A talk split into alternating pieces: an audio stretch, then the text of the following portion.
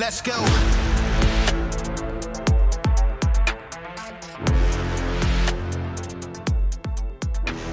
Welcome to Citizen. We have a very special guest today Air Force veteran, physician's assistant, and host of 21 Gun Podcast, Kevin Sullivan. How's it going? Going great. How's it going down there in Texas? Uh, it's, you know, Texas, Texas things. It's getting warmer by the day. Yeah. Um, so you're uh, you were in the Air Force. Um, what'd you do? I was um, uh, I went in to be uh, TAC P. Uh, it was actually right after it was the classic story, right? Uh, September twelfth, two thousand one. I actually was my enlistment date, and um, I went to a bunch of recruiters, and I was like, I want to do something really cool. And uh, the Air Force guy was there, and he's like, "Come see what a TAC P does," and and he sold me on it. So they sent me to um, uh, officer candidate school because I had my bachelor's degree. Uh, and while I was there, I guess all all possible flyers have to take like a, a, a battery of, of flying exams. Mm. And I scored well. And uh, I had no, like, none. My whole life, I had no anticipation to ever fly an aircraft. And then they came to me and they're like, "Hey, do you want to fly?" I was like, "I don't know. I guess so. Let's let's do this." So I, I ended up being a, a flyer, an aviator, uh, uh, navigator, backseat guy, uh, mm-hmm. especially in, in C-130s down at Bragg. So, what does a backseat navigator do? Because I've jumped out of those things before, but I never really pay attention oh, yeah. to the front of the aircraft. A lot of mission planning, a lot of um, uh, uh, weapon systems, uh, defensive systems. Um, we're also a set of eyes. Like if we do some low levels, which Fort Bragg isn't really there's not a lot of hills there, so it's not that exciting. Got a lot of drop zones and stuff, but um, you know, just being that extra set of eyes, watching engines, watching flight controls, and then being the guy that yells green light to make sure you guys land on the the drop zone. Lots of math and stuff, which is funny because I suck at math. I've always sucked at math. I've had a, a learning disability, uh, dyslexia my whole life, and it was one of those things that I never really disclosed to anyone who asked.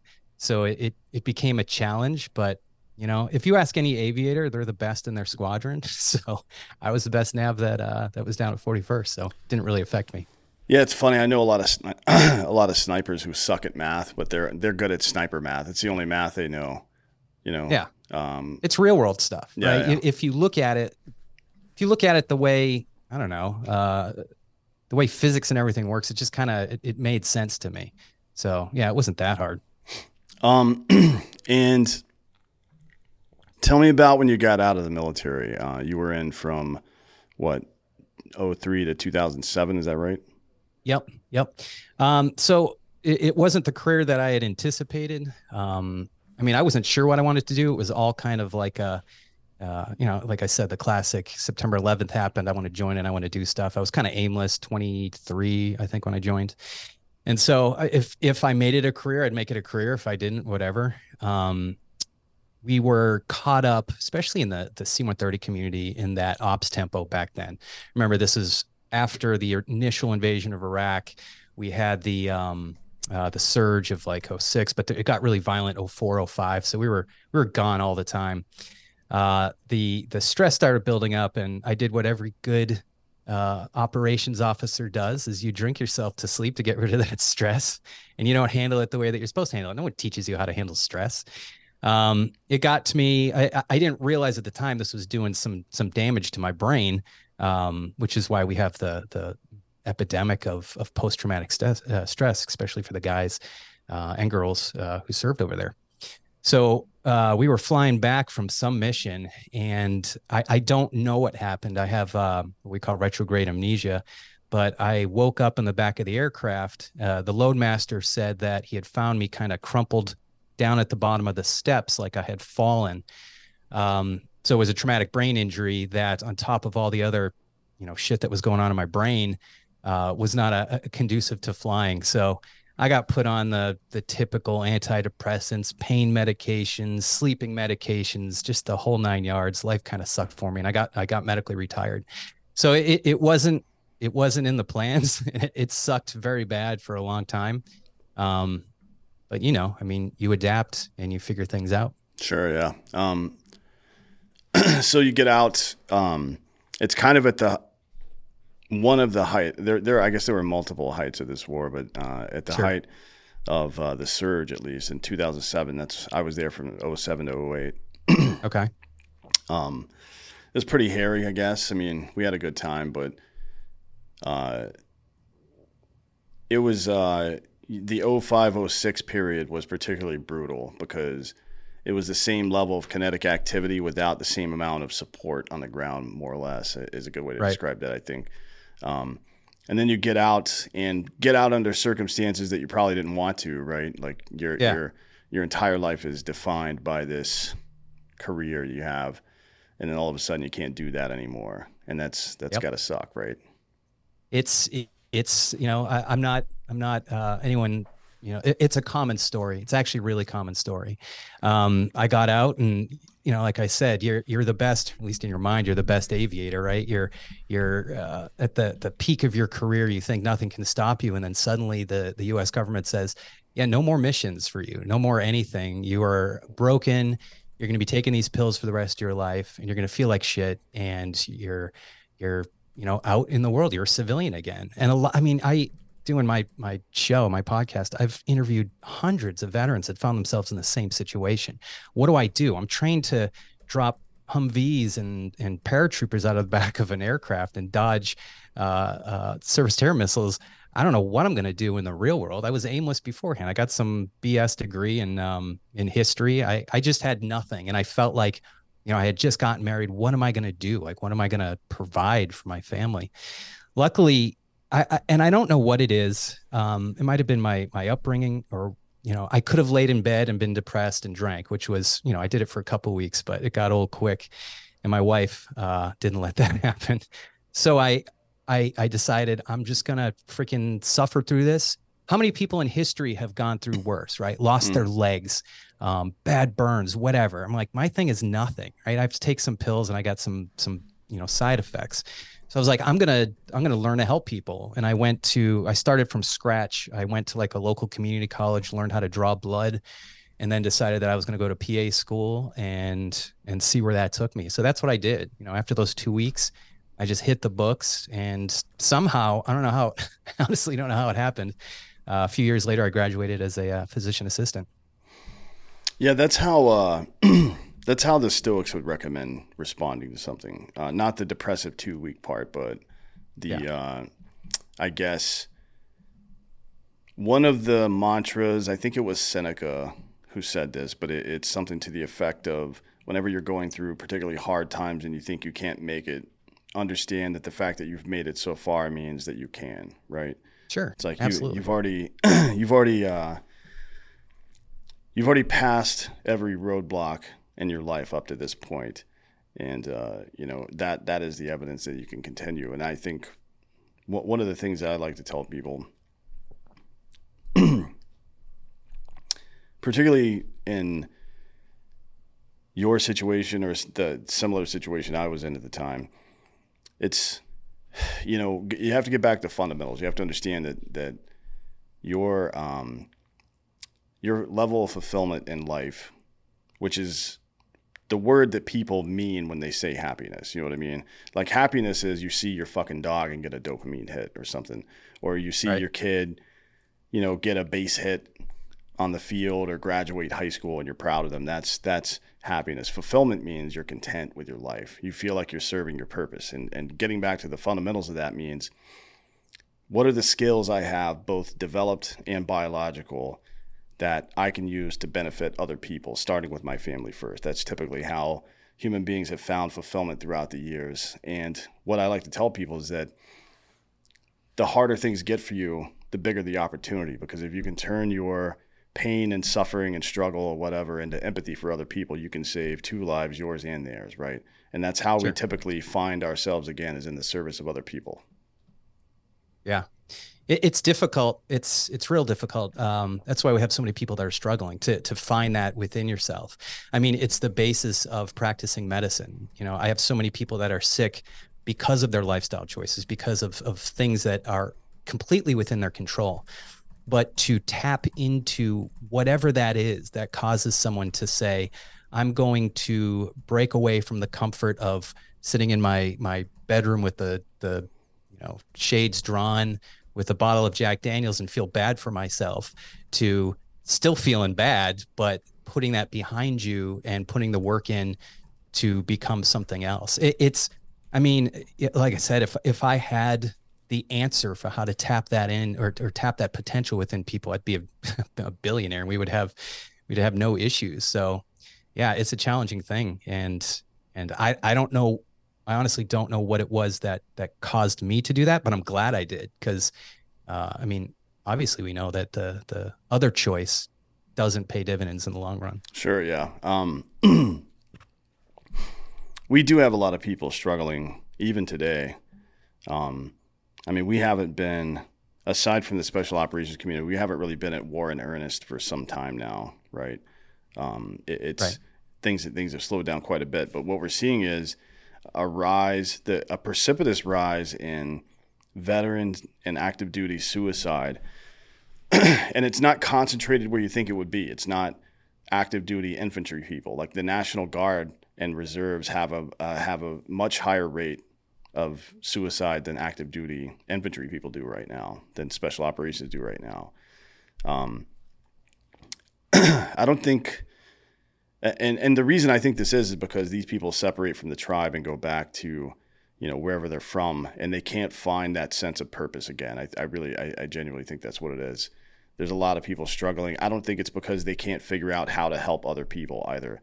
I think it's because we're treating this entire generation of veteran um, like victims instead of assets you know what i mean i don't think right. i don't yeah. i don't because I, I know this to be the case for myself and many other people that i've worked with and discussed these issues with, but but these men and women don't need a pat on the back or a shoulder to cry on. They need a fucking mission. They need something to do with all the with all the, the talent, energy, perspective, and experience they have. They need a mission that's going to make their lives feel worthwhile. And right now, what we're giving them is essentially nothing, right? I mean, the, eh, yeah. what we're really giving them is a total vacuum and, and, and, and you know, no guidance on how to reach out and help people and stuff like that. It's fucked up. Plus the the I mean the medications that they put you on. I mean, I was I don't remember how old I was, but let's say 33 and I had half the energy I do now in my 40s. You know, I was falling asleep in my office. I wasn't there for my kids. Um, I was completely addicted to um, Ambien. I couldn't sleep without it. Um, painkiller, what you know, everything else that was just given to you out of I think it's out of the benevolence of the military because this is what they had. This is all they had. Um, and then it, what you would mention there about you know the the suicide situation. I think America, thanks to Hollywood, maybe they they think the suicide is because you know you picture the guy there with his with his service pistol, mm-hmm. uh, reliving a battle somewhere and hearing the bombs go off and hearing the bullets fly by and the screams and shit. But it's it's not that from my experience with people that we've lost with some of the organizations I've worked with. It's it's exactly what you said. This loss of of something, this meaning with within them. The other thing too you got to remember is in the military, you're a cog, right? So when I was on the C-130, if they said, "Hey, the mission dictates that you're going to fly through that, you know, thunderstorm because that's what we need you to do, then you yes sir and you fly your aircraft through a thunderstorm uh, they put us in situations where we're exposed to radiation depleted uranium um, jp8 which isn't really good for you uh, concussive uh, even small concussive blows like you know if you're manning a Ma Deuce or something like that and this creates a, a very uh, hostile environment in your brain to operate. So these people that that find themselves in that situation where the only answer is is suicide, you have to look at it. At least I look at it as a medical provider in the same light as someone who has a terminal cancer. Right? Someone dies of a terminal cancer, you don't say. Oh, you know, that dude was weak. He should have fought that brain cancer, whatever. It's the same thing. I don't think it's I don't think they find themselves in an environment where they can actually make the decision not to pull the trigger or whatever they decide to do. And um, you know, luckily there's there's you know organizations and groups that are are picking up on this. We do some work with um, Grunt Style Foundation, and they're heavy on the um, um, radiation uh, exposure and different chemical exposures. I work with Warrior Angels Foundation, same thing. We do all these alternative therapies to um, identify the risk factors that can put somebody in this environment of of you know possible suicide. So it, it's it's moving. We're we're going in the right direction, I think. Uh, yeah, it feels like it sometimes, but there's still a very broad misunderstanding, even inside of the VA and the broader uh, uh, veteran medical community about what this is. You're you're completely right. This Hollywood scenario where somebody is having flashbacks about um, about some particular gunfight they were in or getting blown up or some shit. I mean, maybe to some degree that's a stimulus for things. It can certainly fuck up your sympathetic nervous system, but sure. almost always it's the veteran feels alone and disassociated from their family, friends, community, and um, you're you're talking about somebody who has, like any other, I guess, service-minded or A-type person, has a strong biological urge above all else to pro- provide and protect for those close to them, mm-hmm. their family, friends, their country, whatever it is, and now they feel like they can't do it, right? And right. nothing nothing feels worse for at least I, I don't know about. Uh, how women process this because I'm not a woman, but nothing feels worse as a man than letting down your family and your friends and your team. Nothing nothing feels worse than feeling like you're not contributing, and that turns to nihilism very quickly. I mean, it's mm-hmm. and you and you see and, it, and it's kind of a cascading effect too. So you start to disassociate. You you form a very negative internal opinion of yourself, and then you don't want to share that with other people, right? You don't want to infect your your friends and your family with your negativity or your perceived worthlessness. So you start to pull away from them and you lose what little support you have left, right?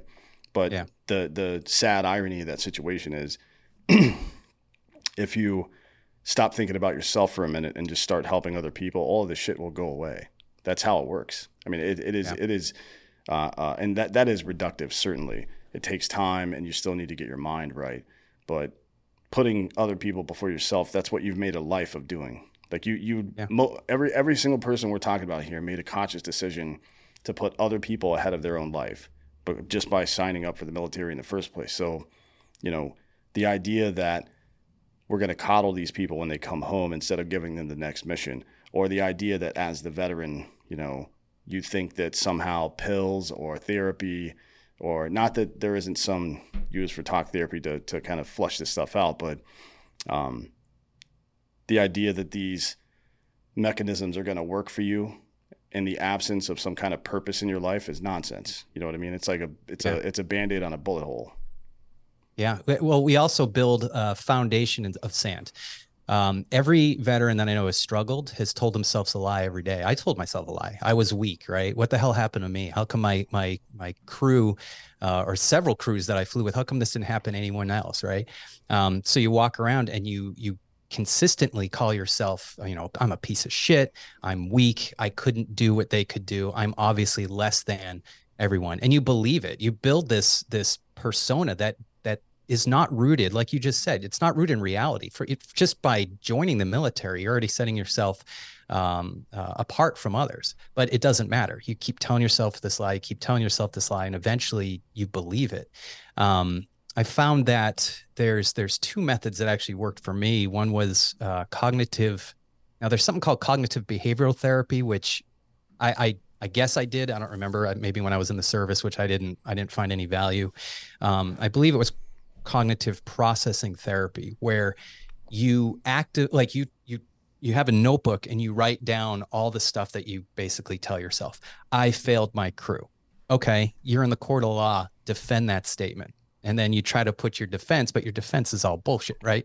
I failed my my crew because i was weak. Okay prove that you were weak. I got hurt. Is is getting hurt a weakness? And you expose these lies you tell yourself and you almost strip away the ego. That's the first part. The second part too um, is uh, psychedelics that I, I, I got into um, uh, ketamine uh, with a therapist. And same thing. What it did is it stripped away that ego. It stripped away that person that lives with me every day telling me these lies and suddenly it's it's it's clarity. You know mm. you can address these issues you can address these things that you're dealing with without the 43 years of experience that makes up kevin sullivan. So there there's there's methods. They work. You just have to i guess you have to find them and, and do the work yourself and trust it. I didn't trust any of that until i went through it and i was like oh shit. I feel better.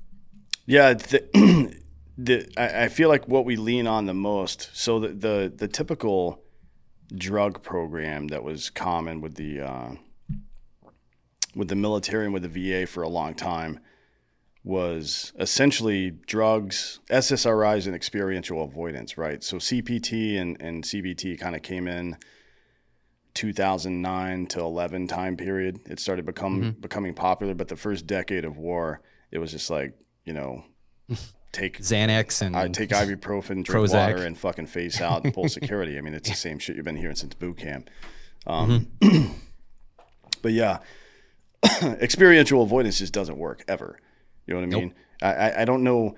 Like I understand that some people, like we all, you all, everybody needs guardrails in their lives. No question about that. Because, uh, you know, having guardrails in your life is like having a good diet and having a good immune system. It's it's just it benefits you, so you don't have to be switched on all the time. You make good habits and stuff. But if you're if you're so captured by something that you can't go anywhere near it, then it has control over you whether you go near it or not.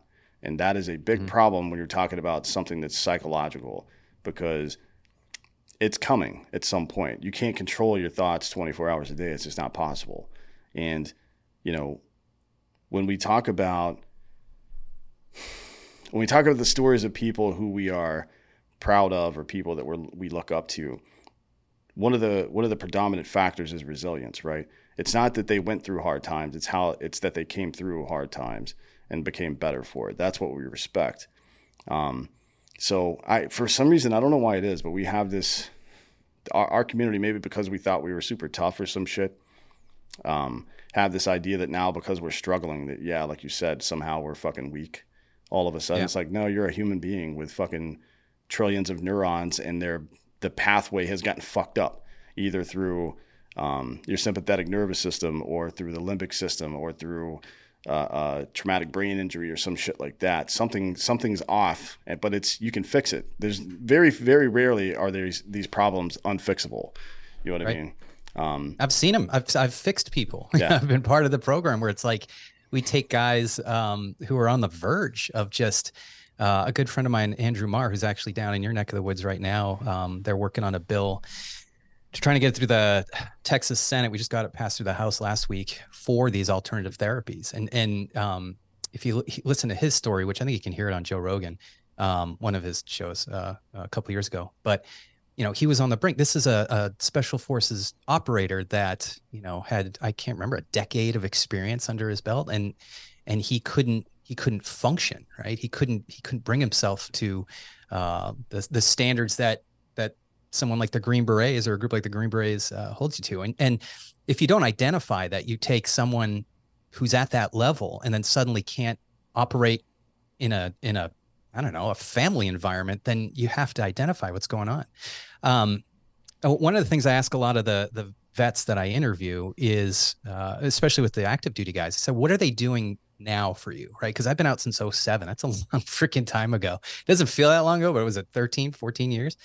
Um, what are they doing? Like, are, are they uh, preparing you for, uh, you know, these stressors, these things that are coming? Do they do they teach you uh, proper nutrition? Do they teach you meditation? Do they teach you ways, healthy ways to? And most of the guys say no at this point.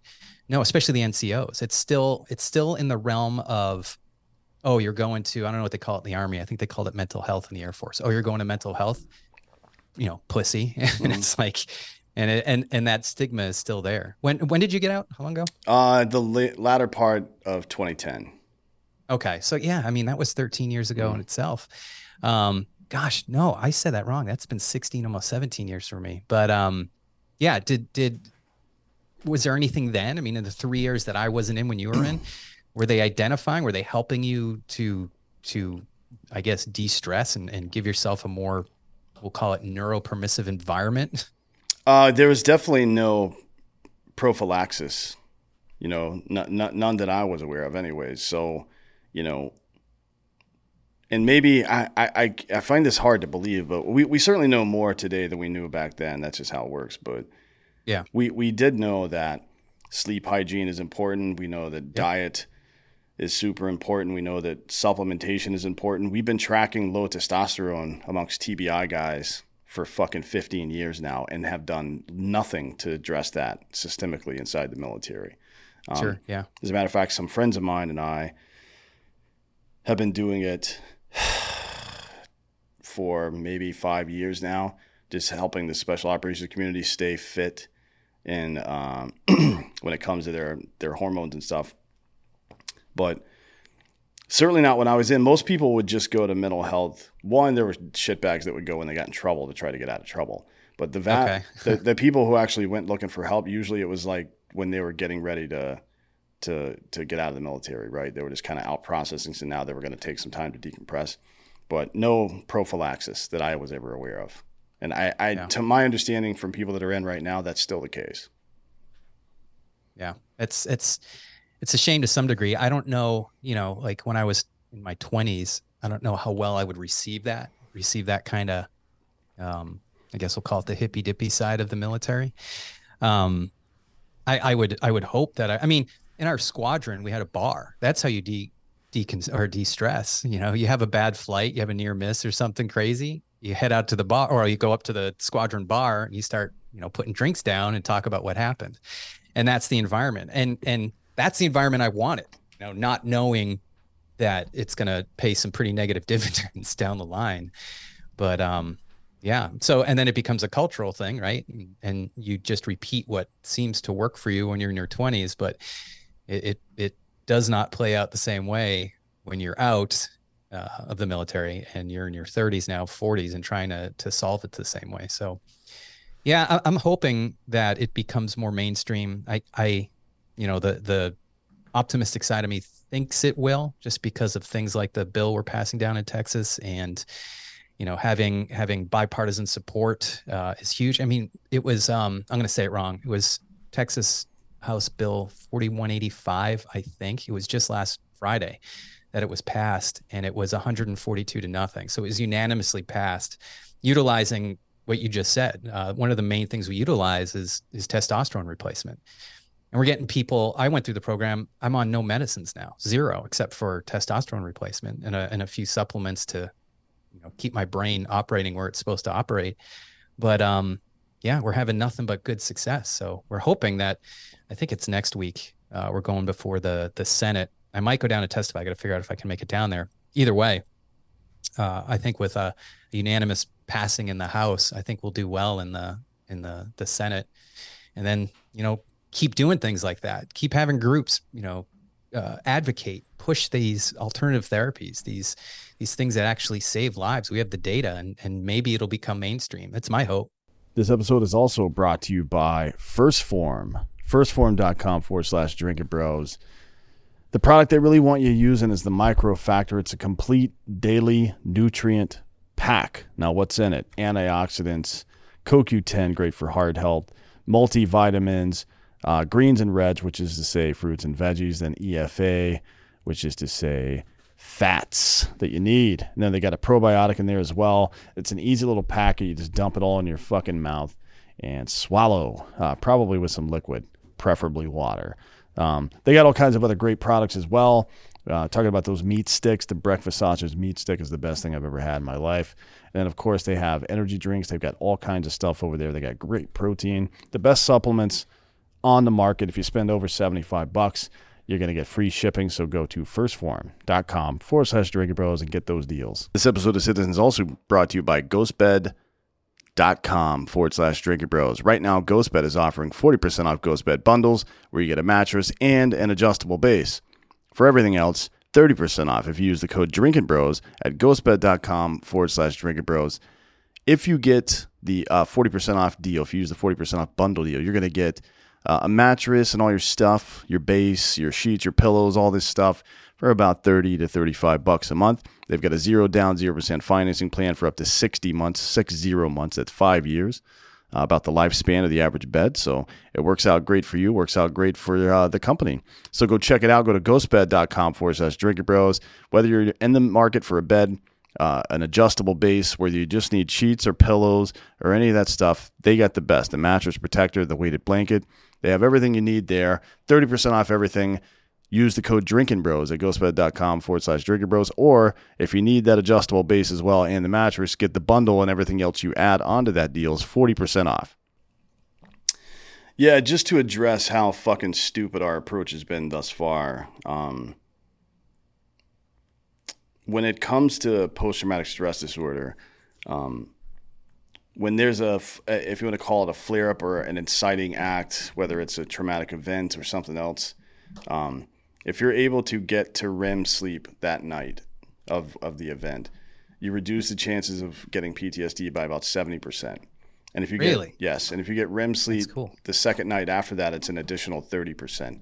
Now, alcohol will stop you from reaching REM sleep, especially if you're binge drinking. So if you have a drink, maybe you can reach REM sleep. It depends on your metabolism. But if you have multiple drinks, if you get to a blood alcohol level of about 0.08, which is the legal limit for driving, uh, you're not going to reach REM sleep, which means you're definitely not going to get the kind of recovery you need from that event. So, what happens is when you reach REM sleep after that event, it is it, it essentially instead of that event and the neural pathway it created in your mind becoming permanent, it gets flushed, right? So it resets your sympathetic okay. nervous system. You don't you don't turn that into a core memory. Essentially, is what happens, right? Um, but it, it, it's true. It's our it's our go-to. That's that's what we do if we had a rough day. Yeah. Oh, oh, I need a drink. Like, no, you don't. You need the opposite of a drink. Drink drink on the nights when you had a good day, right? Like if you're if yeah. you like to drink, that's what you should do. You should drink to have fun. You should never drink to recover because it doesn't work. I mean, it actually it, it it makes it way worse.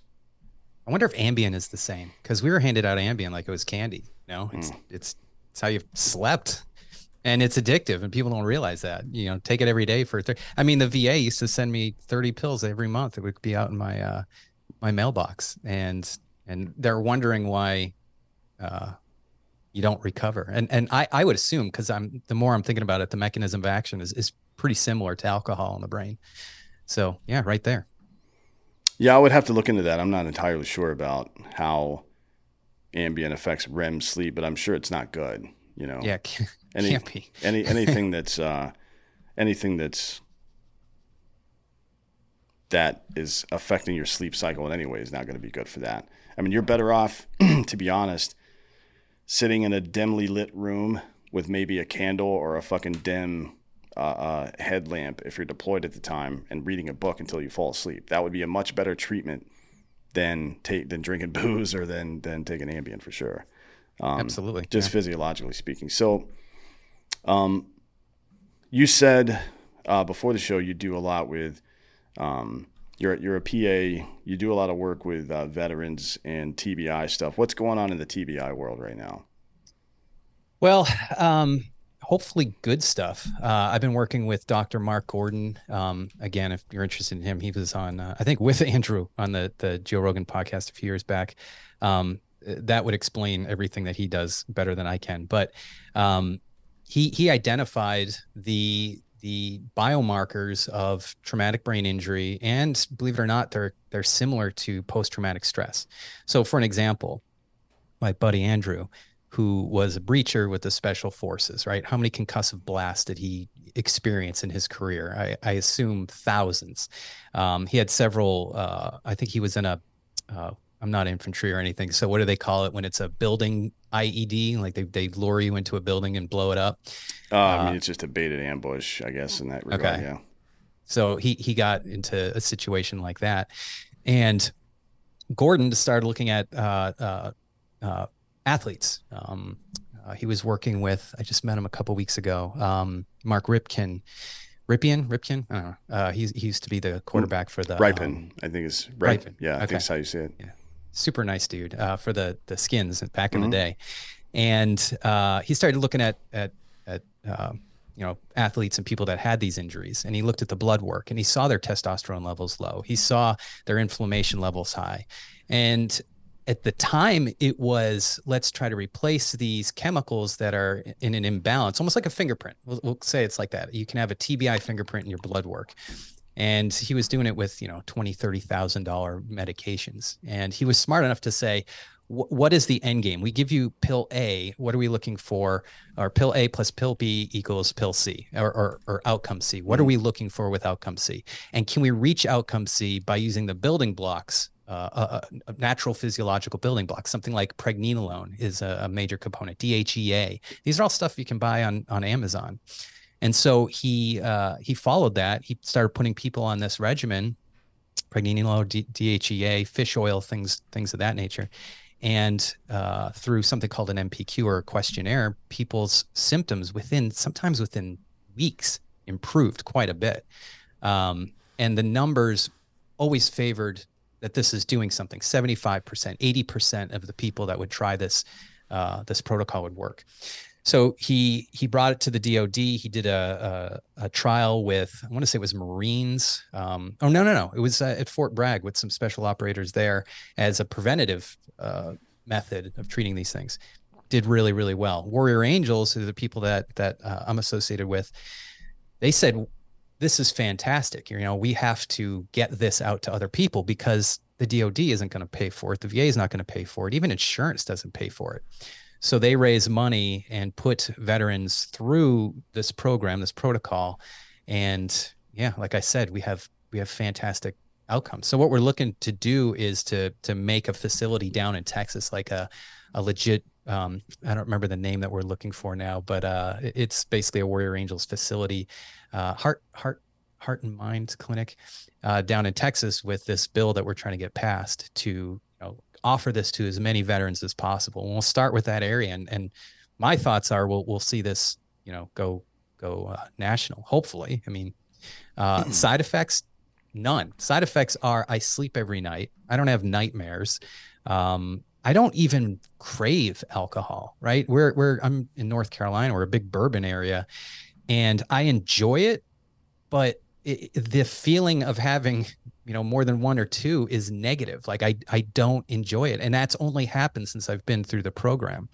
Um uh, anxiety is near zero. Uh, sense of well-being is is fantastic. Um i mean it, it's it's i don't see anything negative coming from it only positive. So very exciting stuff. I'm curious about the fingerprint that you mentioned. The uh, I, sure. guess if you if you would call it a, a baseline for diagnoses, maybe. Um, mm-hmm. ha, so, have we worked backward on that at all? And and like I we, we know anecdotally what the stimulus are and the deficits supplementally and hormonally and you know injury to the brain and stuff like that that causes a lot of this stuff. But yes. I haven't seen anybody work backwards as of yet and develop like a true prophylactic prophylaxis for this stuff? Like how how can we have uh, infantry and operators going fucking full blast and still and, and avoid, I guess, or mitigate at least some of the worst symptoms of this? You know what I mean? Yeah. Like I just haven't. I like the that. way you put that. I like that backwards, and that's that's exactly what he did. Um, you're looking at so when you have a, a, concussive injury, right, blast injury, even like I said, uh, there's a, a, documentary actually I forgot they put out last year called uh, Quiet Explosions. You can see it on on Amazon Prime, and they get really detailed into it. But one of the the people they were working with was a woman from uh, I believe the Naval Academy who was a, a rape victim, and her symptoms and her blood work is almost identical to someone who was in a blast injury, mm-hmm. and uh, and that gets really deep into neurophysiology. But what you have to look at is we'll, we'll look at the the like a blast injury you have uh, cell death right in your brain. Mm-hmm. um, and those cells encephalopathy basic, yeah. Yeah yeah exactly. That's cte mm. uh, they basically decompose and you have these um, uh, uh, what do we call it? There's a word for it uh, that I'm just drawn a blank but you have the um, uh, uh, metabolic derivatives of that cell death which which leads to a non-permissive environment. Basically, uh, this inflammation begets more inflammation mm-hmm. and it causes more damage. And not just that, um, but your brain is is wired, hardwired to be as efficient as possible. So when it, when it finds a, a damaged place, eventually it'll stop sending electrical signals there altogether, right? Sure. Yeah, yeah. And I mean, the brain is people don't realize it's a supercomputer, right? Mm. Well, you're sitting there. In fact, uh, like you take a football player that gets hit too hard. One of the one of the the parameters or the recovery is dark room nothing you know not even reading a book not watching tv just letting your brain operate on such a low level that you are not basically revving an engine without oil in it. Um, no one does that. I, I, don't know anyone that's ever actually followed a protocol to that to that degree but that's that's what you're looking at because like i said the, the environment of the brain is so toxic at that point that it it it only sets up more damage um, there's a, a, chemical called fractalkine uh, you can look up there's it, it, it's like I said, you get real deep into the neurophysiology, but the uh, the blood work can actually identify that, and then the um, you know the the I guess we'll call it supplements, except for the the we use something called clomiphene, which will tell your own body to create testosterone. We use that, and then we use actual testosterone replacement. Take that out of the equation. Everything is just building blocks to repair your brain. Um, uh, like I said, the the pregnenolone DHEA. There's a few others that we use, and then there's just you know vitamins that help reduce inflammation, turmeric, uh, fish oil. Uh, there's a doctor named Mike Lewis. Uh, he wrote a book, and I, I, I might be getting that name wrong, but he wrote a book called When Brains Collide, and he uses high dose fish oil. When I say high dose, right, uh, you might take I don't know, a thousand milligrams a day. You know, he's using 50,000, 100,000 milligrams in some of these brain injured people. And they're freaking out, right? The other doctors are saying, What are you doing? You're going to cause a, a, brain bleed because uh, it can thin out your blood, but it doesn't. And he sees recovery in his people. So, you know, these are things that are available to us at pennies on the dollar that have fantastic outcomes. And it's it's a no-brainer to look into it because what you have to look at in medicine is is what I'm doing. So what am I doing? Am I creating harm? Am I possibly causing harm? Or if the answer is no, and and don't get me wrong, you can cause harm by giving someone a Tylenol, mm. but is my inaction also causing harm?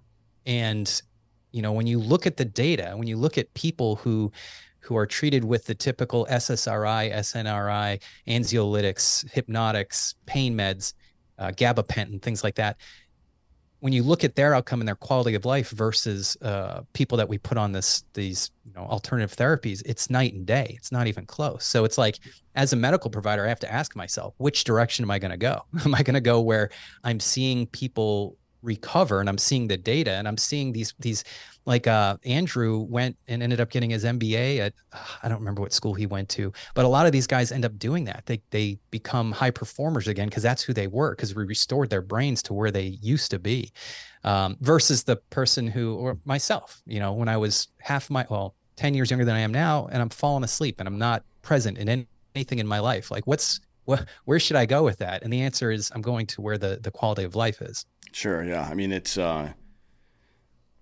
there's a there's a few key things.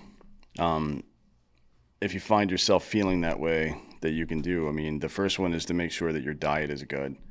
Um, if you're not, oh, yeah. if you're not getting the right stuff into your body, then your body's not going to function the way it's supposed to. That seems obvious, but we seem to forget about it quite a bit. Um, yeah. Uh, and then you know, the hormone imbalances particularly for males who have gotten out of the military in the past 15 to 20 years are fucked. And it's not just the military, by the way, it's the broader community. I think the average 21 year old today has 40% less testosterone than their counterpart in 2001. Yep, um, it's dropping. It's dropping every generation. Yeah. It's going down. That's uh, that's obviously not great, mm-hmm. and it's there's all sorts of causes for it, environmental factors, um, foods, parabens, and, and all kinds of products and stuff like that are definitely causing heavy metals as well. But it's not like polio. I mean, it's pretty easy to fix this shit. There, there's yep. a, there's a number of different. There's some stuff you can do with your diet. There's stuff you can do regarding your sleep when you wake up and what you do when you wake up. Um, and then of course there's testosterone replacement therapy that uh, can fix this stuff. There, you don't have to suffer anymore. You know what I mean? No, it, not at all. And there, there's there's so many like insurance doesn't cover a lot of this stuff on the medical side, but it's really not that expensive, to be honest. Yeah, it's. I think uh, I don't want to misquote, but um, we put people through for you know a couple thousand dollars, and that might be a year of therapy. So, um, yeah, it's not considering right. Considering, uh, you know, I can put you on a anti-inflammatory agent that through the the magic of insurance and that whole game will end up costing you twenty thousand dollars this year. You know what mm. I mean? So yeah, in the grand scheme of things, things it really isn't. Not to mention, you know, you're putting out you know the other end of this is you have productive members of society you know these aren't disabled people uh, these aren't even broken people these are people that you know through whatever luck they had that they found themselves in this situation but you know like i said they're all high performers again they're all doing doing fantastic and there's no reason not to try it you know and if i was seeing if i was seeing in the data you know okay okay we have you know some people that are responding actually you know even remotely poorly then you would have to think about it and weigh it. But no, these these people are doing great. And you know, we have Gordon started this, I want to say 16 years ago, maybe longer. And um, the data's there and it, it speaks for itself. And it's, you know, unfortunately, I guess it's mostly common sense which means that the broader medical community as it is in, in the West these days is just not going to do it. You know what I mean? It's like yeah. uh, it's like this whole natural immunity thing. The reason that was a taboo subject for the last three years is because it's fucking free. You know what I mean? Um, that's a that's a big problem for us right sure. now. Yeah, uh, yeah, it is. I, I don't know what contracts the the VA and the government had with companies that make SSRIs and shit, or if it's just a coincidence. You know, you don't need to be conspiratorial. Either way, it was a complete failure on their part. And, you know, that is just what happens when you don't take control of your own life. It's the the mantra of this show is that you can bitch and moan about your plight and you can whine about your rights and how they're being violated and you can stand around and wait for somebody else to secure them for you and you will be a subject under their rule or you can secure them yourself by performing the responsibilities required of you, and you'll be a citizen of a country, right? So there's two very different paths you can take. One requires a little bit of effort. The other one requires that you surrender your rights, uh, you know, a little at a time throughout your entire life, and then your kids probably have to go fight a war to get them back. That's kind of what we've seen historically. And it really troubles me how so many people in the veteran community have have given given in to the to the former, thinking that this is a hopeless situation and blah blah blah. There's nothing I can do about this. When in reality, you're the only one who could do something about this. Yeah, yeah, and and that's been one of the the I guess good things about doing the the podcast is so we we started the show. I don't know now, maybe four or five years ago. Uh, we were working for for Donnie O'Malley's uh, nonprofit there called the Irreverent Warriors, mm. and we would bring people on and this is a testament i think to our generation of veterans we would bring a lot of people on that created their own solutions right so they identified a problem and they came up with a solution whether that's uh, war horses for veterans uh, backpacks for life. I mean even Irreverent Warriors perfect example right there where they said we're not gonna we're not gonna follow the traditional you know method which uh, I, I won't bring up their names but we'll just say sitting in a dank bar having a beer um, you know, somewhere in, in, in rural America versus strapping on some silkies, getting out there on a hike with your brothers and sisters, uh, where where you can take off that armor, that that armor that you build up in the civilian world, right? And, and anyone who's been in the civilian world after the military knows what I'm talking about. You're in that board meeting or whatever it is, and someone says something, and that dark humor comes in, and mm. you're like, "Oh God, do I want to just make a comment right now?" And you know you can't, and you feel like a fish out of water.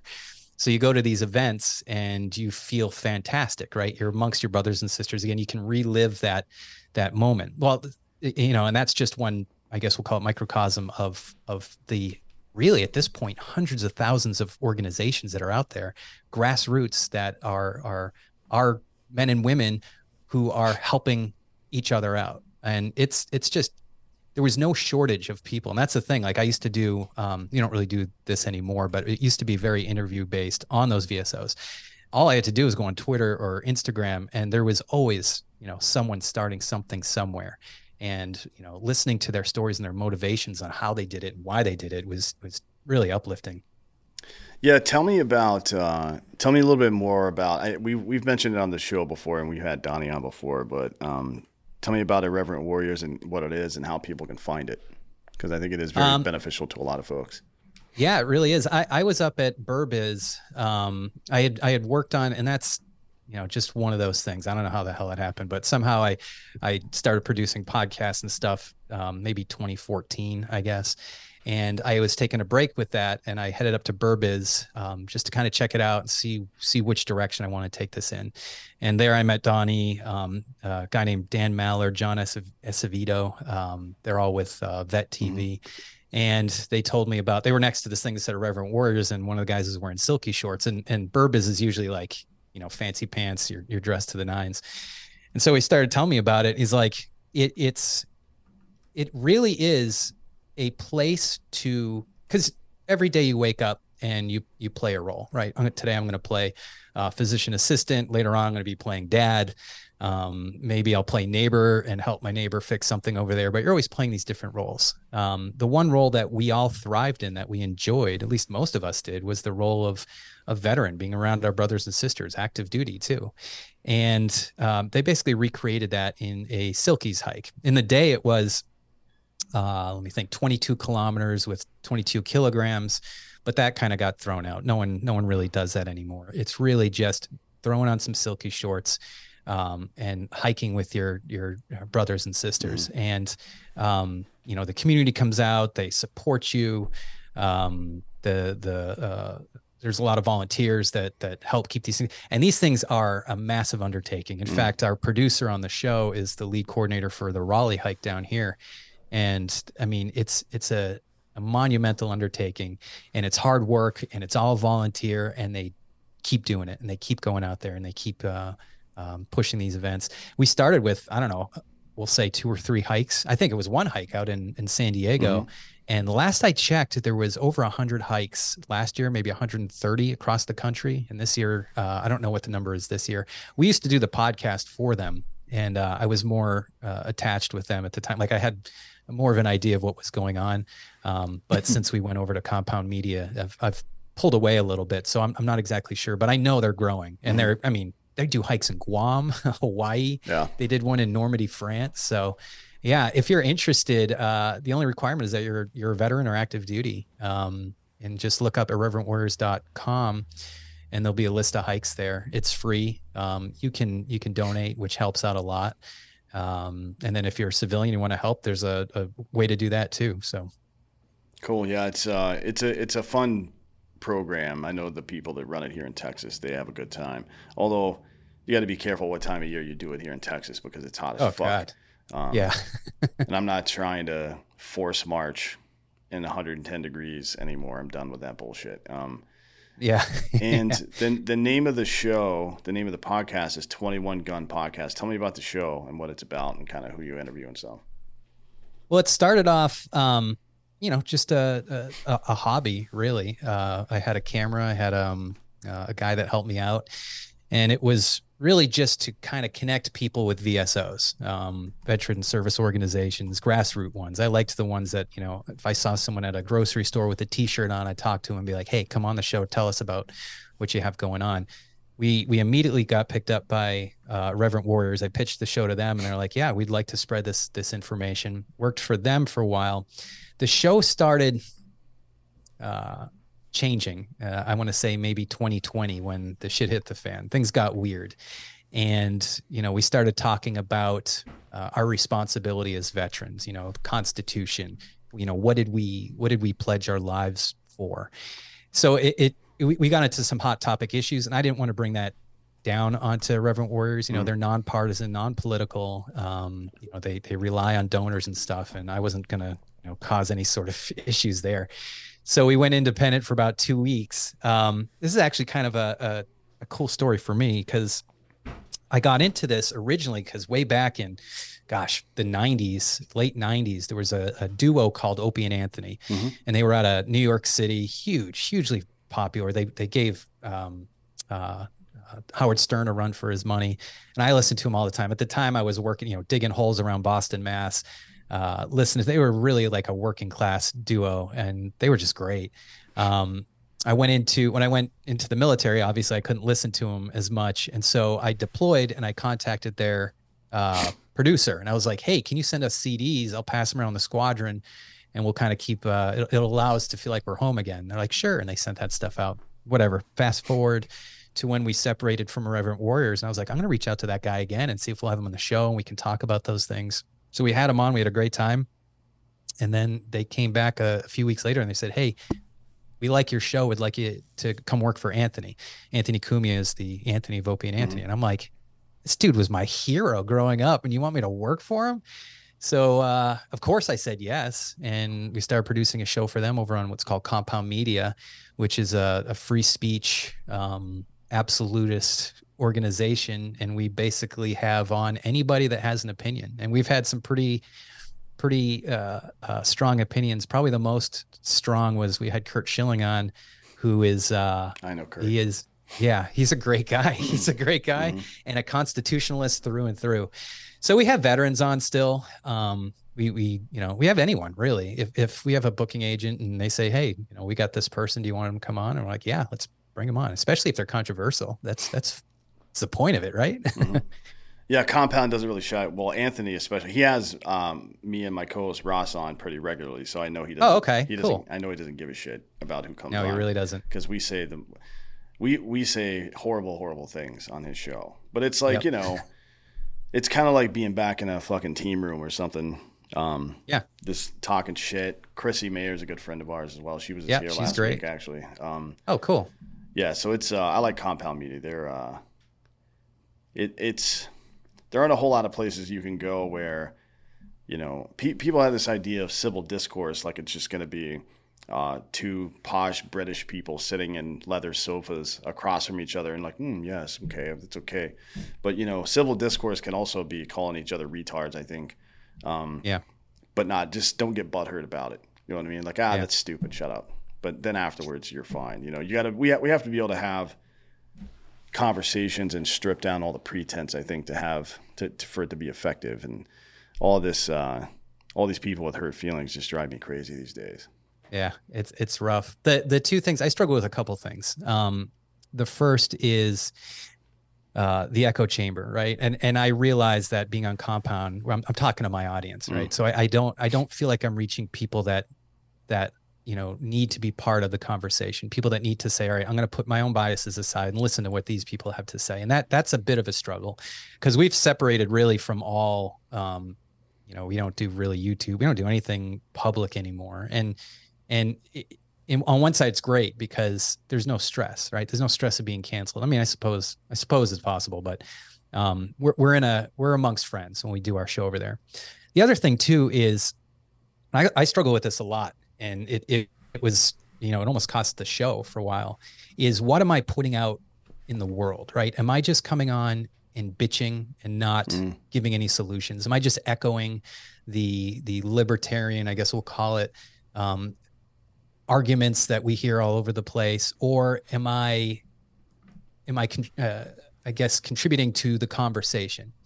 Um, and that's that's you know it's a it's a struggle uh, but in the same sense, I feel like if I don't talk and we don't have these guests on and we don't do the the show that we do, I'm just laying laying over, exposing my belly and saying, "Okay, I'm not going to I'm too worried about what could happen if I speak what is, you know, our truth mm. and I'm going to uh, suffer repercussions for it, so I'm not going to talk." And it's like I, I can't do that. I see so much insanity in the world, right? Uh, that it, it has to be talked about. It has to be discussed. It, it because if you don't, then it becomes the norm. Society begin the the the the um, what do they call those? The mores, the social norms shift to uh, an area that you don't even recognize, and you have to stand your ground and say, "No, you know, I'm not going to do that. I'm not going to play that game." You're free to be whoever you want to be. Absolutely, I'll I'll go to the grave defending your right to be who you want to be, but you don't have the right to dictate mores and values that I grew up with, right? Mm-hmm. I'm going to celebrate the 4th of July. My kids know the Pledge of Allegiance. Um, they they respect the founding fathers. Um, and and yeah, I'm I'm not going to not fight for that. So the show's not going anywhere. Um, but Yeah, it's uh, so there's this um, there's this principle in in in uh, Buddhism and I guess to some degree Hindi um, called satyagraha, and it's and it's what the civil rights movement referred to as passive resistance, I guess. Um, that that's kind of a reductive translation of what it means, though. What it really means is uh, holding firmly to the truth. That's what it means. And the the background of this ancient uh, nonviolent resistance isn't that you simply comply with things. Like it's not that you that you do sit-ins and stuff like that.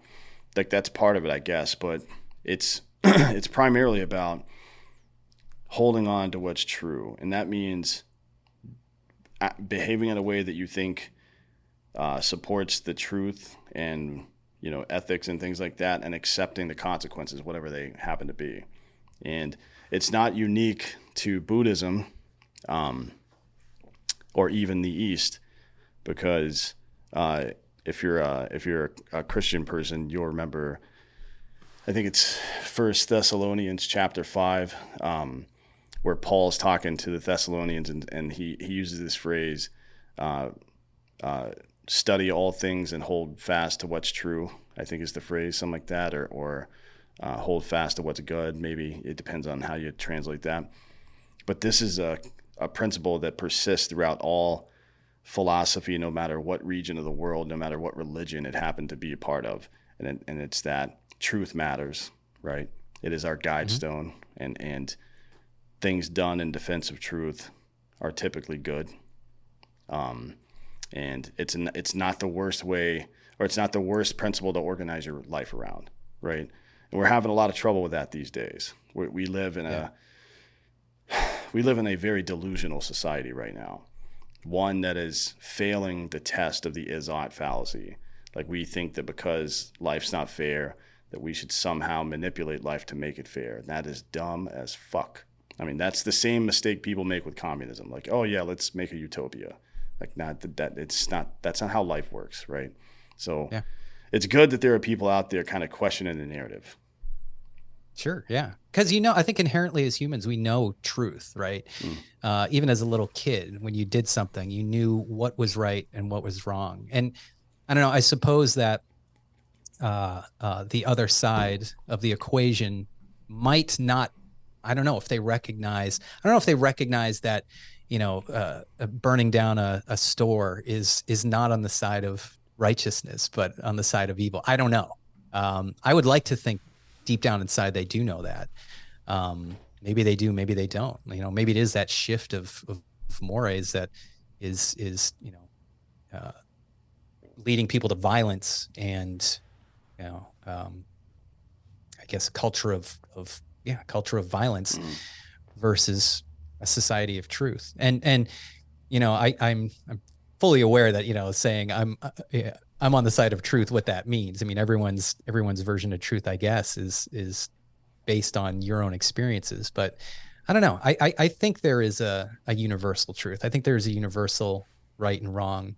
Um, and I don't know. I don't know what's what is causing it. I don't know what the end game is. Um, it seems like a lot of people in power are they're almost hedging their bets on the negative. They're hedging their bets on violence and destruction as if it is is the way to cleanse our society of some sort of inherent evil that we have. And it's scary. It's scary, especially when you have little kids, because you're like, well, you know, what what world am I leaving for them? Uh, and it doesn't appear to be going in the right direction. Well, I think it's uh, uh, I think it's more of a distracting tool, to be honest. Than I, I I don't think that these people feel righteous. I think they think they're the ruling class and they deserve to be able to mandate things like that. And, you know, with that kind of ego comes this moralization of immoral behavior. We see it throughout history, right? It's like, uh, if you can convince, it's the, and it's where fundamentalism comes from, whether it's religious or otherwise. It's like you, if you're that convinced that you have the moral high ground, you're you you can do almost anything, no matter how evil it is, to maintain that moral high ground. That's a big sure. fucking problem, right? And it's yeah. What's the end game? The end game's a bloody battlefield. Mm. Yeah, it's not great. Um, but it's good that we're able to have conversations like this and uh, you know talk to people, let them say whatever the fuck they want, frankly, because I'd rather know what you're thinking than have to guess. Um, yeah. So I'm glad that you're uh, you're out there doing it. Tell everybody before we get out of here. Tell everybody where they can find you, where they can find your show. Uh, the best way to to follow us is at uh, on Twitter because because we, we, know how open a society that is. Mm. Lots of good things come from Twitter, but at Twenty One Gun Podcast, and that just links us to everywhere. We're mainly on uh, behind a paywall over on Compound Media, um, but the more important work that that you know I focus on is the the healing brains, and and to find them, just put Warrior Angels Foundation in Google, uh, warriorangelsfoundation.com. Um, and and see what we got going on there. Next week's a big week for us. Like I said, if we can get through the Senate, hopefully I'll be down there. I think we're you're down in Austin. Mm-hmm. Yeah, so I might be down in Austin. That's where the state house is, right? Yep. uh, I might be down there next week. Uh, if I'm not there, they're de- War Angels are definitely gonna be down there. Um, uh, hopefully getting heard. So, so yeah. Well, cool. Look, thanks, man. I appreciate you coming today. Uh, great conversation. I appreciate the time. Absolutely. Thanks for having me on. Yeah, anytime. And uh, thank you all for listening. This has been Citizen. Everybody in your crew identifies as either Big Mac Burger, McNuggets, or McCrispy Sandwich. But you're the filet fish Sandwich all day. That crispy fish, that savory tartar sauce, that melty cheese, that pillowy bun. Yeah, you get it. Every time. And if you love the Filet-O-Fish, right now you can catch two of the classics you love for just $6. Limited time only. Price and participation may vary. Cannot be combined with any other offer. Single item at regular price. Ba da ba ba ba.